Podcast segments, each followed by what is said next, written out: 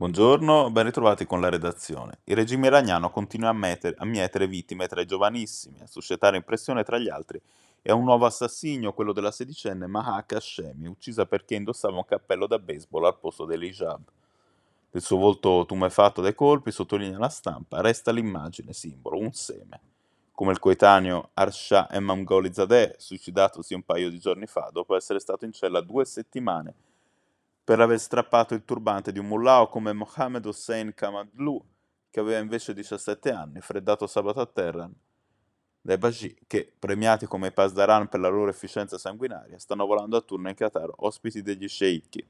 In un post social pubblicato per intero dal quotidiano, Alessia Piperno racconta la sua detenzione nel carcere di Evin, non avevamo fatto nulla per meritarci di essere rinchiusi tra quelle mura e non posso negare che siano stati i giorni più duri della mia vita, racconta la giovane romana. Oggi ai discussi mondiali di calcio catarioti si sfideranno Stati Uniti e Iran tra gli ultimi ingredienti di un piatto già piuttosto piccante da solo, l'espressione del Corriere, un post della federazione statunitense che ha usato la bandiera dell'Iran senza i simboli della Repubblica Islamica.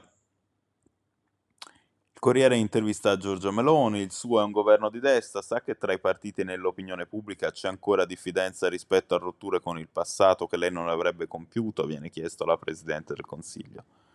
Questa è la sua risposta, francamente non vedo questa diffidenza. Il nostro è un governo di destra moderna e conservatrice, come tanti altri nel mondo occidentale.